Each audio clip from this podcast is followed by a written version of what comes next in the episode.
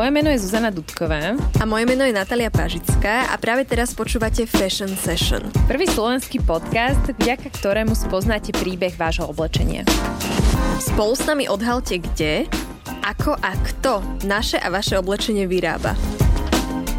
S Fashion Session sa môžeš rozhodnúť, či chceš byť súčasťou problému alebo súčasťou riešenia. Tak poďme na to. Čaute kamoši! Čaute! Zuzi, čo sa stane so všetkými šičkami po celom svete, ak všetci na tomto svete prestaneme nakupovať fast fashion a to zo dňa na deň? Natka, tak toto je presne téma dnešnej epizódy. Konečne sme sa dostali k tejto epizóde, lebo mne v priemere chodia tak dve správy do dňa presne s touto otázkou. Ľudia majú veľké obavy, že čo sa stane s tými šičkami, ak prestaneme nakupovať tú fast fashion. Prídu o prácu, neprídu o prácu. Dozviete sa to v tejto epizóde. Jingle! Keby sme žili v ideálnom svete, tak ľudia, ktorí nám šijú oblečenie, by boli férovo zaplatení, mohli by si dovoliť kúpiť si dostatok jedla a mali by prístup k bezpečnej vode.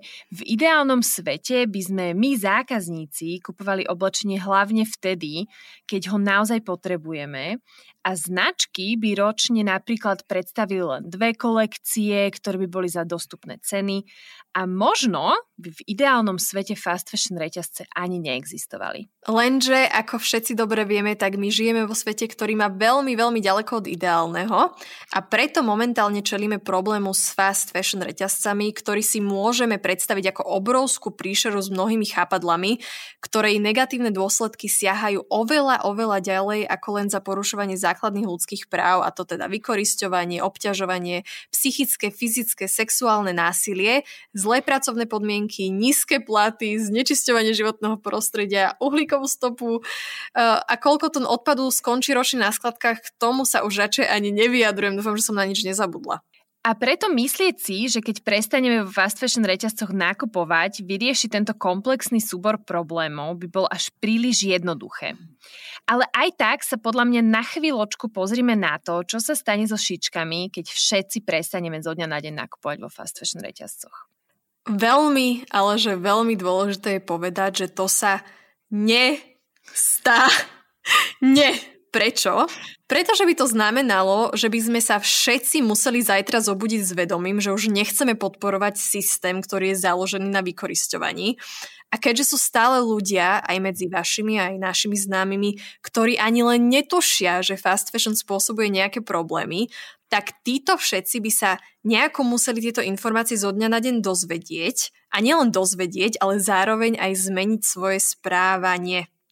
Podľa mňa je celkom zaujímavé povedať, že ak by sa takéto niečo predsa len stalo a zajtra by sme sa všetci, celá planéta zobudili osvietení, tak by to naozaj znamenalo totálny kolaps pre svetovú ekonomiku a zároveň by to naozaj spôsobilo zatváranie tovární, aj obchodov a možno by aj vo finále skrachovali pestovateľia bavlny pretože milióny ľudí, ktorí pracujú v odevnom priemysle, by prišli zo dňa na deň o prácu.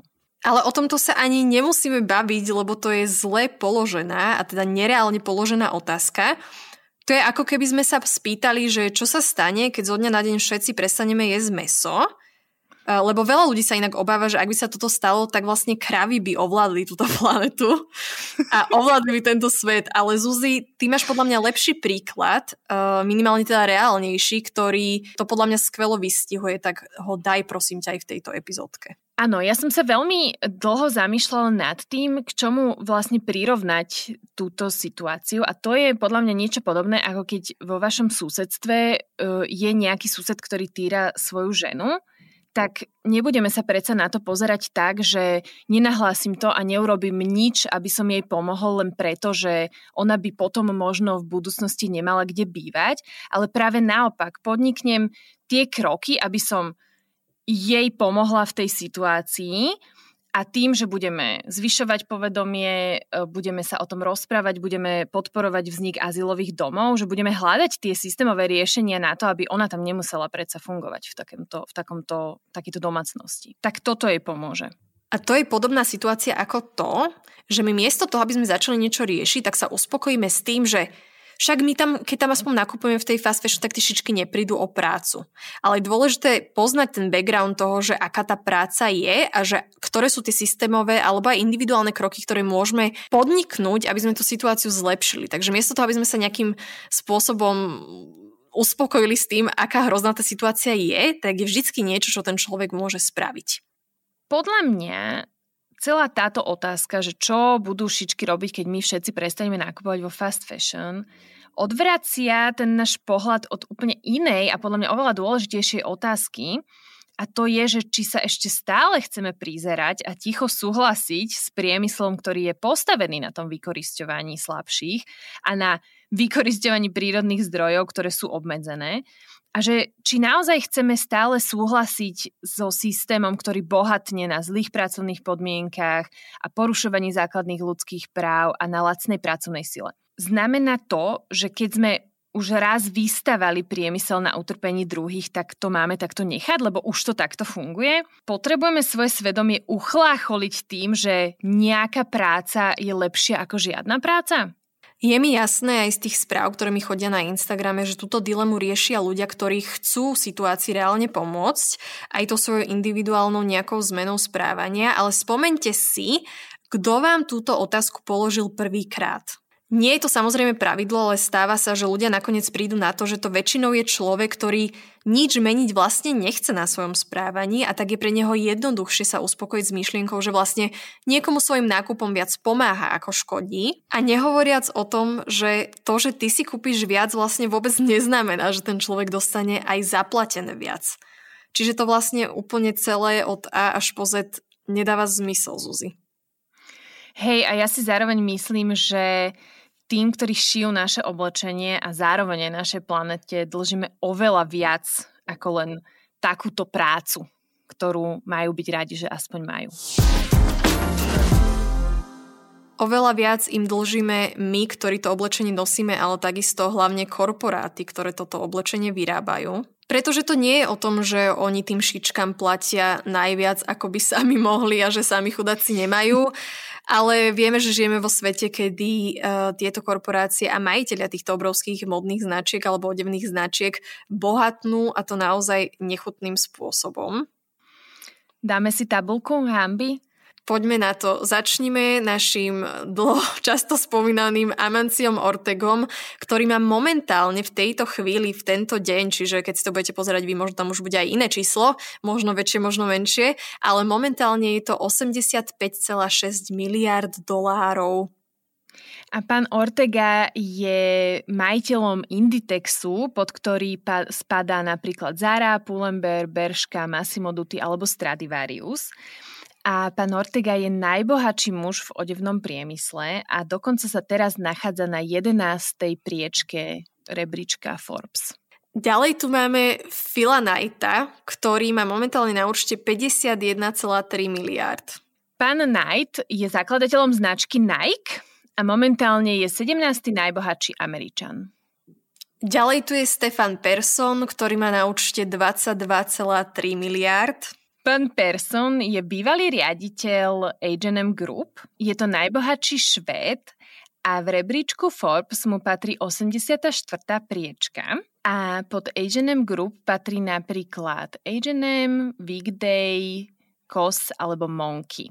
Teraz to už riadi jeho syn, a teda Karl Johan Persson, ale ten sa tiež nemá zle, lebo na jeho účte uh, je suma 2,4 miliard amerických dolárov. Odišiel mi hlas.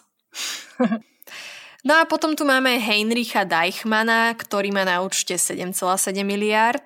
A ako ste si už asi domysleli, tak je to uh, zakladateľ a majiteľ značky Deichmann. Takže asi tu cítime nejaký nepomer, keď máte toľko peňazí, čo za celý život vlastne ani vy, ani ďalšie generácie neviete ani minúť. Ja som čítala v knižke Zmena alebo kolab zaujímavú myšlienku, že tak ako existuje minimálna mzda, by mala existovať aj tá maximálna, čo podľa mňa úplne dáva zmysel, pretože týmto pánom sa to trošku utrhlo z reťadze a celkovo nielen týmto pánom, ale korporáciám, ktoré majú naozaj väčšiu moc ako samotné štáty. Uveďme si príklad, že príjmy spoločnosti Apple v roku 2017 boli vyššie ako HDP Portugalska za ten istý rok. Wow. Čo teda korporáciám dáva obrovskú príležitosť uh, a lepšiu vyjednávaciu pozíciu a takisto moc ovládať tento svet. Tak poďme si teda povedať, čo všetko a kto všetko by sa musel zmeniť, aby sme reálne videli výsledky a férovejší odevný priemysel. Do riešenia potrebujeme zapojiť všetkých, čiže vlády, korporácie, dodávateľov, distribútorov, výrobcov, nás ako zákazníkov, média a mimovládne organizácie. My všetci v tom máme prsty a všetci si môžeme každý deň vybrať, či budeme súčasťou problému alebo súčasťou riešenia. Chceme to takto pre vás zhrnúť, aby sme všetci spolu pochopili, ako veľmi komplexný je tento problém a prečo sa na neho nedá odpovedať jednoznačne a neexistuje len jedno rýchle a jednoduché riešenie. Poďme na to. Bod číslo 1 sú zákazníci. My ako zákazníci môžeme prispieť k zmene tým, že začneme nakupovať menej ale kvalitnejšie.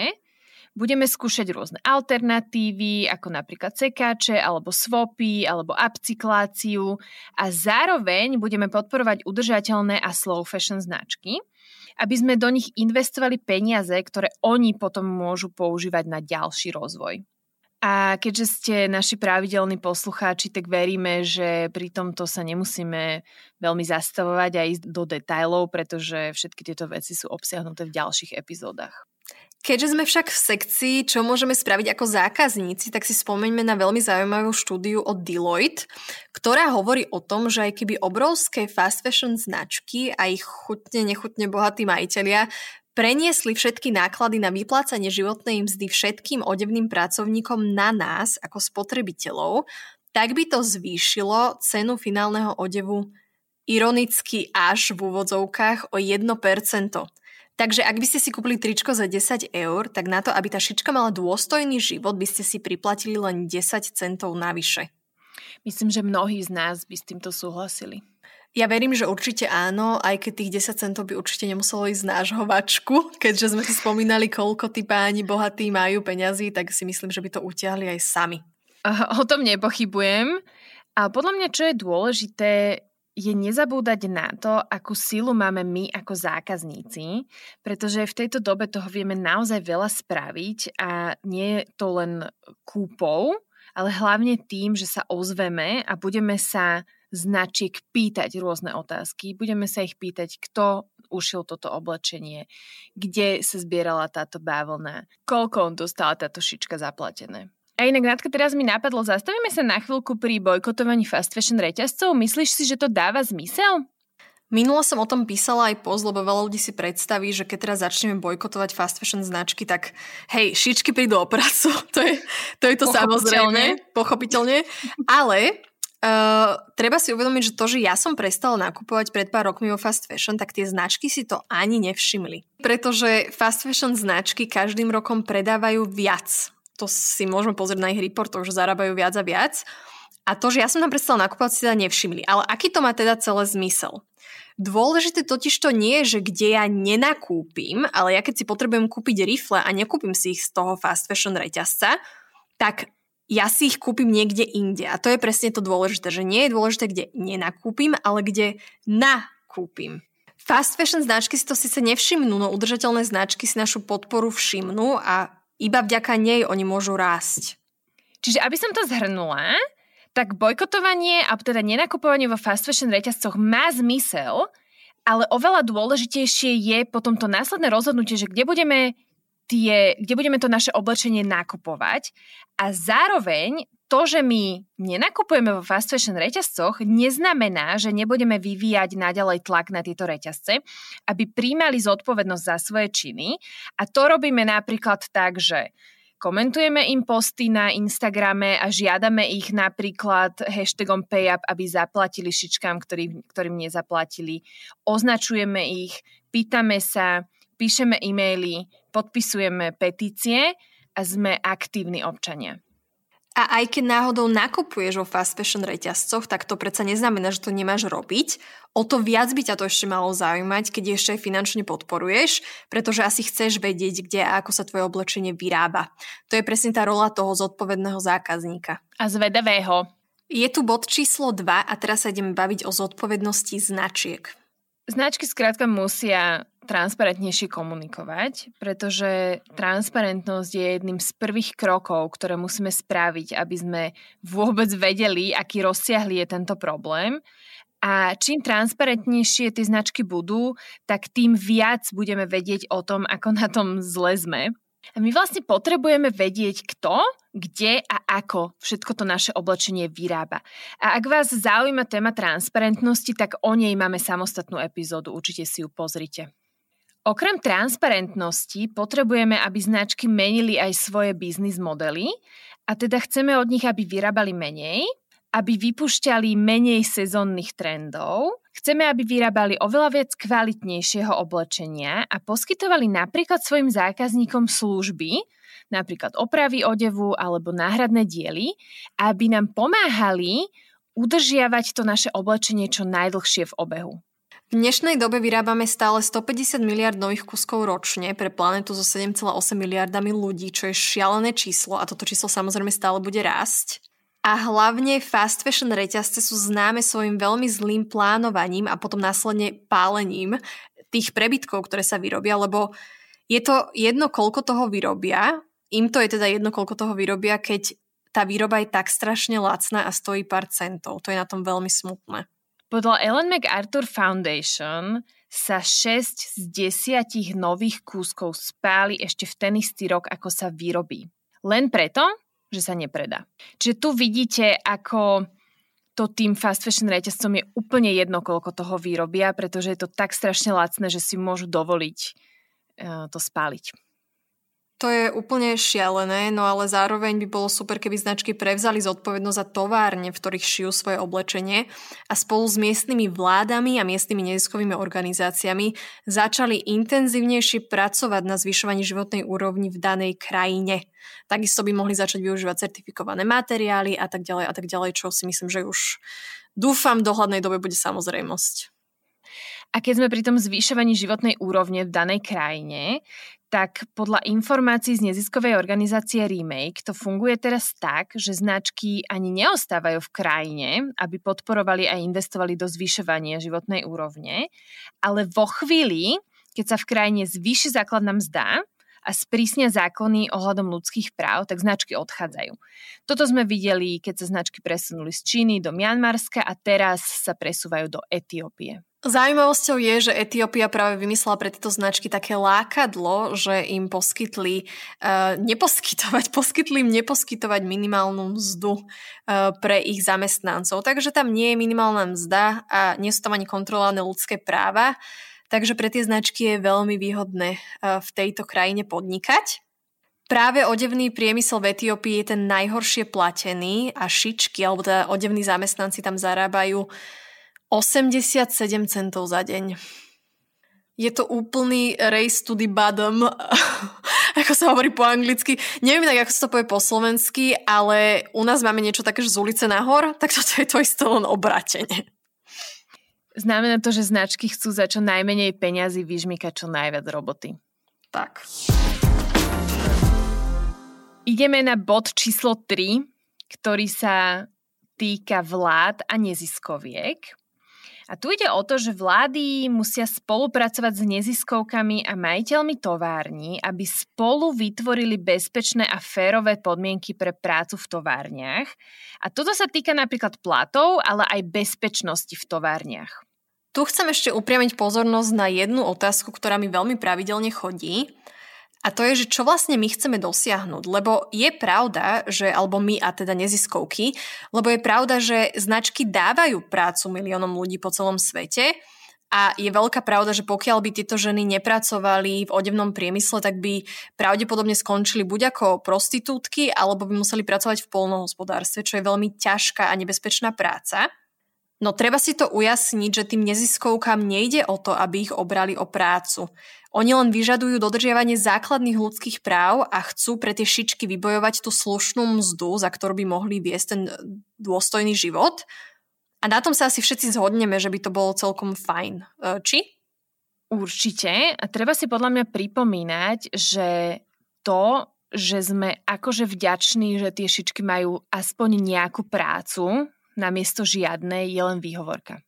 Totižto táto ich práca častokrát ani vôbec nie je legálnou prácou, vysvetlím, čo tým myslím.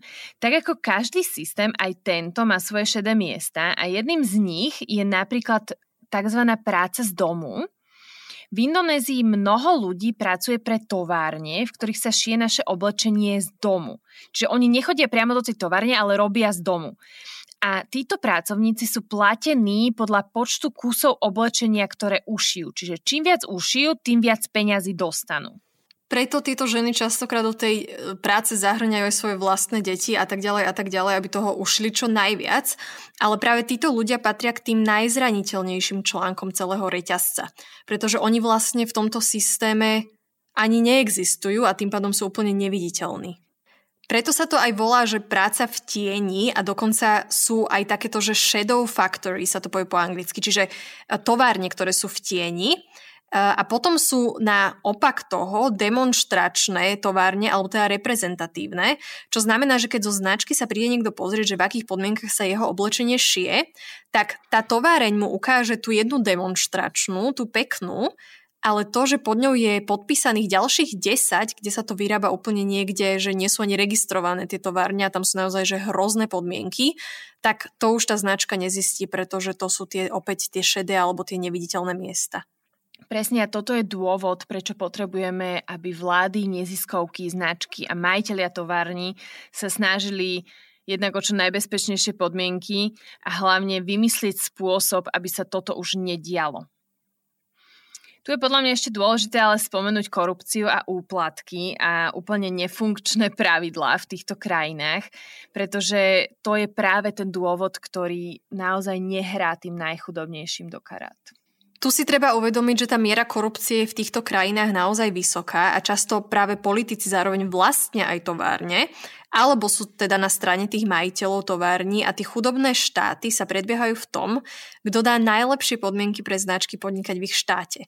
Čiže tí politici alebo tých pár bohatých na tom ešte viac zbohatne, ale ich ľuďom to prináša naozaj biedu. Takže takto to napríklad urobila Etiópia, tá vyhlásila, že poďte ku nám, my nemáme žiadnu e, minimálnu mzdu pre privátny sektor, takže u nás nemusíte vlastne ani platiť tým ľuďom a takisto neposkytujeme žiadnu ochranu v rámci ľudských práv, takže sa nám, sa vám bude u nás dobre podnikať a tie značky samozrejme za tým išli. Veď výhodný obchod. Tak. Bod číslo 4 je zodpovednosť v rámci dodávateľského reťazca a tam budeme prizvukovať opäť so Zuzkou veľmi dôležité slovo, ktoré ste už niekoľkokrát mali šancu počuť v tejto epizóde a to je transparentnosť, transparentnosť, transparentnosť. Presne tak, my naozaj potrebujeme presvetliť celý dodavateľský reťazec, aby sme vedeli, čo sa tam deje. No a na to je samozrejme potrebná spolupráca značiek, neziskoviek a dodávateľov a samozrejme aj vlád. Či už je to továreň, ktorá šije naše oblečenie, alebo farmár, ktorý pestuje našu bavlnu, tak my potrebujeme vedieť, kto sú tí ľudia, ktorí sa nachádzajú v tomto dodávateľskom reťazci. Chceme vedieť, odkiaľ je materiál, odkiaľ sú látky, odkiaľ sú gombíky, odkiaľ sú zipsy, odkiaľ je táto koža, proste všetko.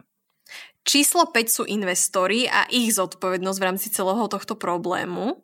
Podľa reportu Pulse of the Fashion Industry od Global Fashion Agenda budem citovať, Investori môžu slúžiť ako katalizátor zmien smerom k lepšiemu a teda zodpovednejšiemu podnikaniu.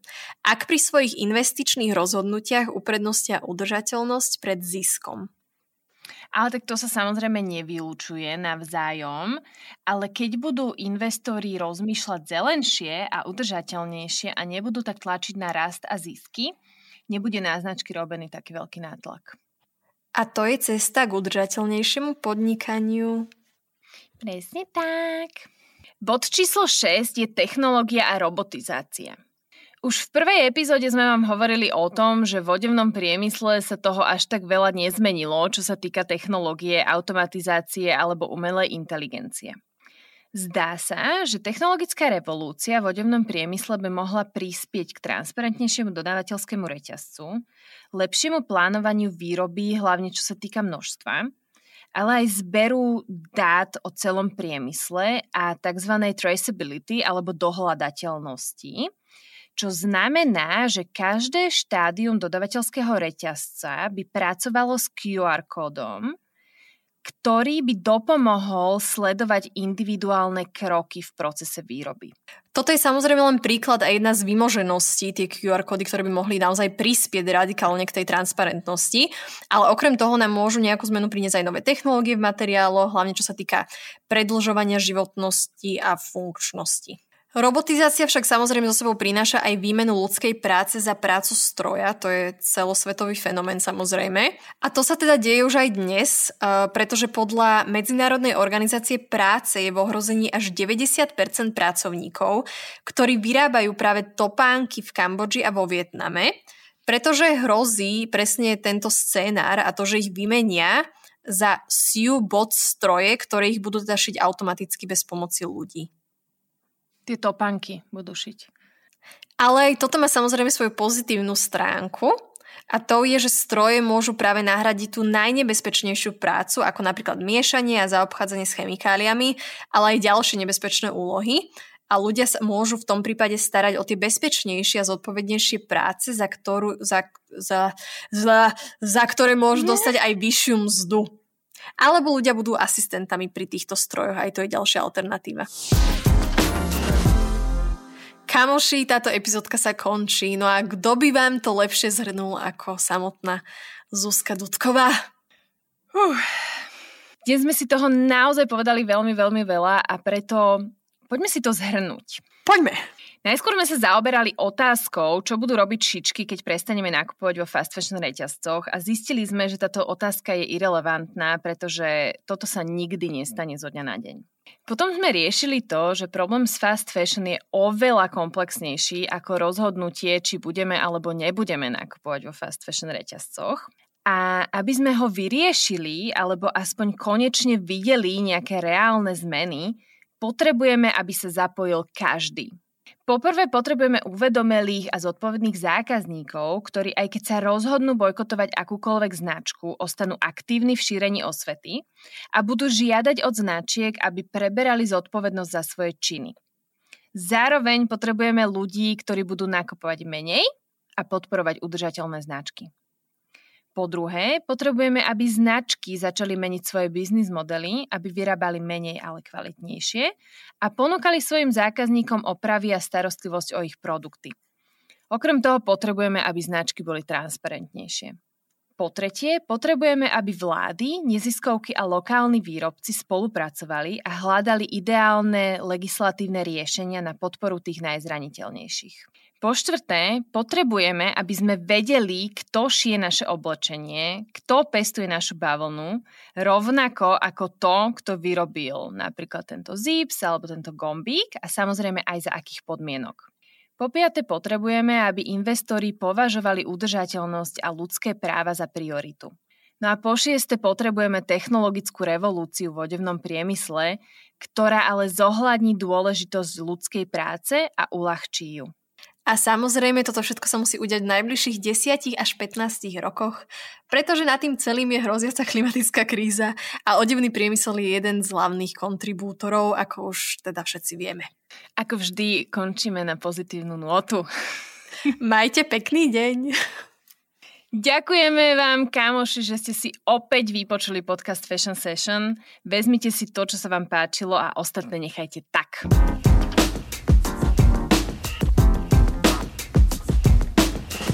Pre ďalší nával inšpirácie sledujte naše sociálne médiá. Mňa nájdete ako zavináč Natalia Pažická. Už som inak aj verified account, takže mám tam tú modrú fajočku. A Zuzku nájdete ako? Zuzana D alebo platforma udržateľnosti. Fajočka coming soon a do skorého počutia, kamoši. Čaute!